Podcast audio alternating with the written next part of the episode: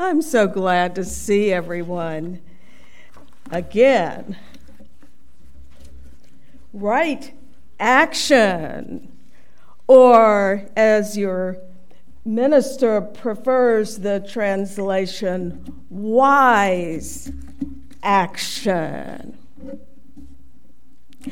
I have a mental list of books, the titles of which are so well composed that you really don't even need to read the book itself. a favorite example is one that was popular a couple of decades ago, really, called Feel the Fear and Do It Anyway. There you go. There's the point. Another one is by the wonderful spiritual teacher Richard Rohr, who wrote a book entitled Everything Belongs. Ah. I use that as a mantra sometime. Everything belongs. Now, here's one I like entitled Do It Now. I brought it to show you. It really gets your attention, doesn't it? The subtitle is Break the Procrastination Habit. and here's one that really caught my attention because of this very focused title. You already know what to do. You already know what to do, subtitled 10 Invitations to the Intuitive Life. Very reassuring, at least in my mind. If you want to look at these after the service, you're very welcome to do so. All these titles really are about action, aren't they? Wise action is the fourth step of the Eightfold Noble Path. Traditionally, it's called right, R I G H T, action. But as I said before, your minister has chosen to uh, title it or print it this morning as wise action. And I have seen that used by other teachers as well. Probably the word right in right action is a little misleading because we humans, well, we Westerners at any rate, tend to think of right in terms of calling its opposite wrong. We tend to think of it in a moralistic way, and that's really not what the teaching is about. Remember, the entire Eightfold Noble Path was given by the historic Buddha in order to help us alleviate suffering, our own and others and also to uh, bring us to greater happiness. Now, I don't know about you, but if I'm stressing about whether I'm getting it right or doing something wrong, that tends to increase my suffering. Hence the word wise.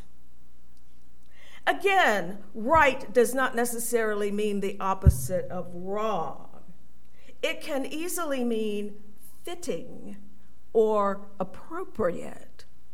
In other words, we often speak of the right tool for the job. And here's where wisdom really comes into the picture. Whatever action we choose to take, regardless of which aspect of our lives that involves. That action needs to advance our objective in some sense. And so we need to slow down a bit, don't we? To reflect, to ponder, to discern. This is how we cultivate wisdom. Let me put this in first person a little bit.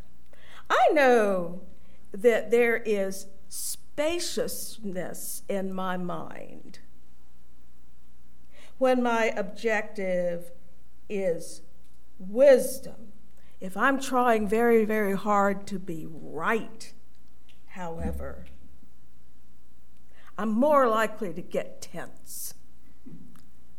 I, I don't think that's an unusual response. The effort to be right can cause anxiety, even panic, but that um, reaching, that aspiration toward wisdom brings an open willingness into our mind. So, wise action is the appropriate action for fulfilling an objective. We want that action to get us where we're going. My favorite Leunig cartoon, I have it here with me, and again, you're welcome to come up and, and uh, be nosy through my notes here if you like. This cartoon is entitled How to Get There. A pensive looking man is standing on a path. He looks ahead and has a knapsack over his shoulder. The caption reads Go through the gate and head out toward the horizon and we see our guy do just that. Then he's told, keep going toward the horizon. And the sketch shows the man in a fairly bleak place, looking downcast. Then our guy is told, sit down and have a rest every now and again. And we see him in a seated position. He's got a little smile on his face. There's some fluffy clouds in the sky and a few little flowers around where he's sitting. Our friend starts walking again and is told, but keep on going. Just Keep on with it. And in the final scene, he is farther along. And the caption says, Keep on going as far as you can. That's how you get there. Keep on going just as far as you can. That's how you get there. Now, some people may view this cartoon or hear and read this description and think it's a little bit depressing. I mean, have you ever walked toward the horizon or imagined walking toward the horizon? The horizon keeps moving. And in that sense, we don't ever get there, do we? Or maybe we do. Maybe the horizon is wherever we're standing. Someone once mentioned that as part of our inner awareness, we need to go outside from time to time with our bare feet on the ground and realize that we are standing in the sky. Most of us think of the sky as way up here someplace. Do you remember when we were little kids and we drew that thin strip of blue across the, paper? And yet, we got older and a little more sophisticated, and we realized that the sky goes all the way to the ground. We're standing in the sky right now. And so maybe the horizon is wherever we are. And yet, delicious paradox, isn't it? We go toward it. And we go with a certain faith, and we go with an open hearted trust, and without attachment to outcome. This is the tricky bit about right or wise action. If we decide ahead of time what that action needs to create or make manifest, oh my, we are probably in for some more suffering. Curiosity helps as well. Let's be curious about the fact that we never really know what's going to happen, that there are no guarantees, and let's also see the humor in circumstances when that's possible. Have you ever noticed yourself saying, oh, you know, when something challenging is, is happening, oh, one day we're going to laugh about this? Uh, uh, all right? Oh. Well, I came across a saying, wish I could take credit for it, that uh, suggests that we say this to ourselves if it will be funny later, it's funny now. so go ahead and laugh, or at least chuckle. It will alleviate stress wonderfully. Well, how do we know what action to take? Suppose you are deeply worried about something, uh, either in your personal life or in world events. And maybe you want to make a real difference in life, and you have no idea how to do that. I will share with you three discernment points that I use for myself and have for a long time. And I'll put these in question form. What am I able to do? What am I willing to do? What am I called to do? I'll say that again. What am I able to do? What am I willing to do? What am I called to do?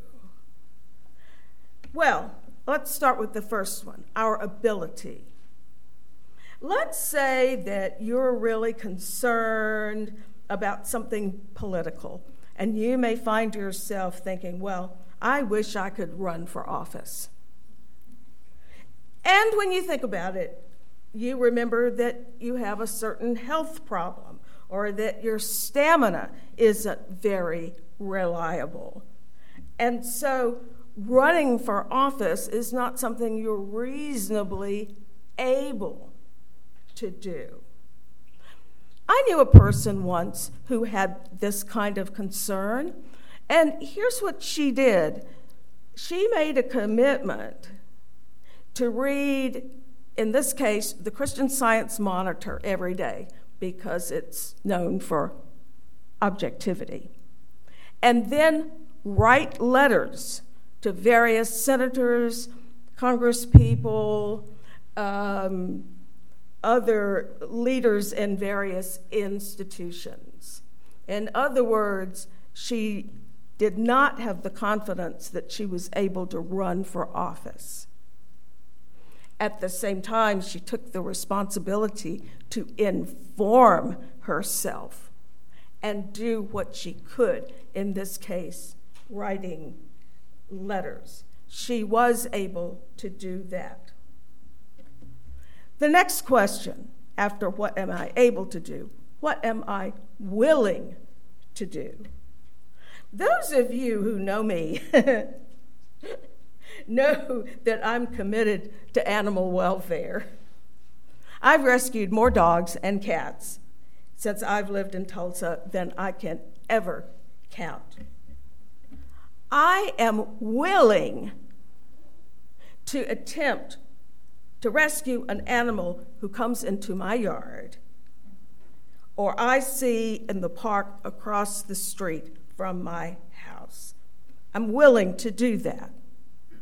I am not willing to drive around Tulsa looking for animals to rescue. Although I suppose if, if you want to be, you know, really, really picky ab- about what ability means, I'm able to do that. I'm not willing uh, to do that.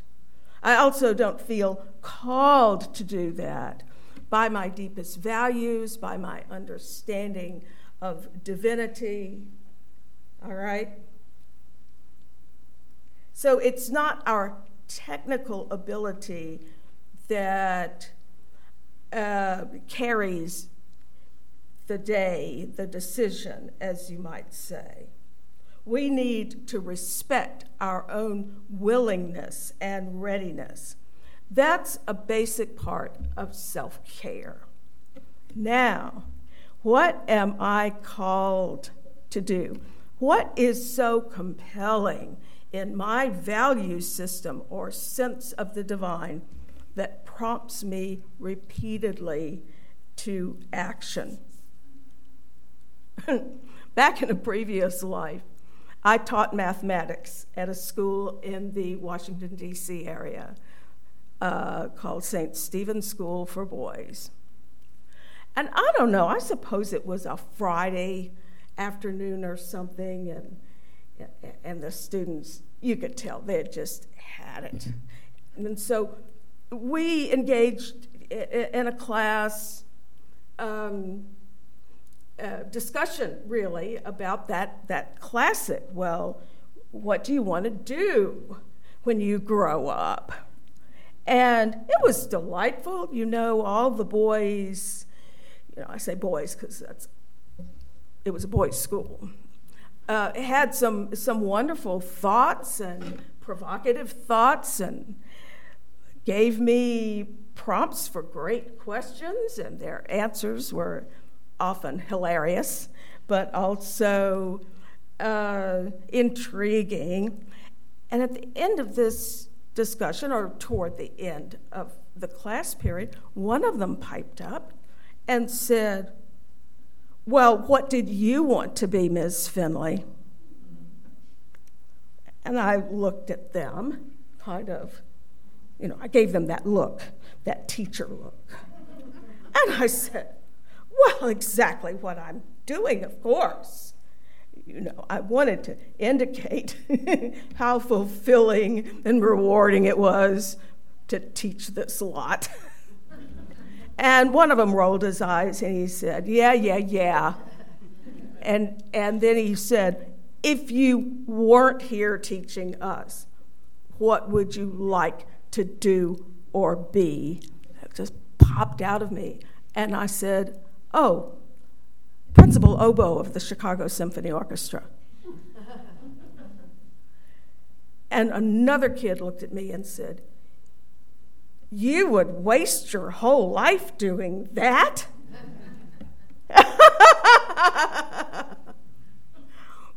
well, yeah, because you see, teaching algebra was my day job, my the job of my of my heart, of my passion was oboe playing. And so I had night gigs, weekend gigs, eventually quit my day job but that's another story. So, in my mind, I was putting this to the discernment test. Well, am I able? In my humble opinion, the Chicago Symphony Orchestra is the best symphony in the world. And no way, that's a little beyond my reach. And I muttered something that, that was beyond me to the class, and one of them piped up and said, Miss Finley, that's not what you say to us. Oh, don't you hate it when they use your words back to you? And said, same kid said, You tell us all the time that we need to have confidence and, and, and really go for whatever uh, we, we want to do deeply. Why don't you do the same? And I had to acknowledge that I had been bested at my own game. Now, Chicago Symphony really was unrealistic. At the same time, using that third question, what am I called to do? I was at that time in my life called to be as good an oboe player as it was humanly possible for me to be. And I had a lovely little career uh, that uh, was very fulfilling and rewarding until I encountered in the great reality another call, which was to be among people the way I'm being right this minute. So, what am I able to do? What am I willing to do? What am I called to do? I want to assert that these three questions need to be answered affirmatively for wise action, action that is truly part of one's wisdom and need to be skillfully discerned. The Eightfold Noble Path is a reliable approach to increasing our happiness and alleviating our suffering. I commend it to you. Wise action is a very vital part of this process. And so I close with a simple, loving kindness prayer. May you be happy. May you be well. May everything be well in your life. May you have peace. Amen.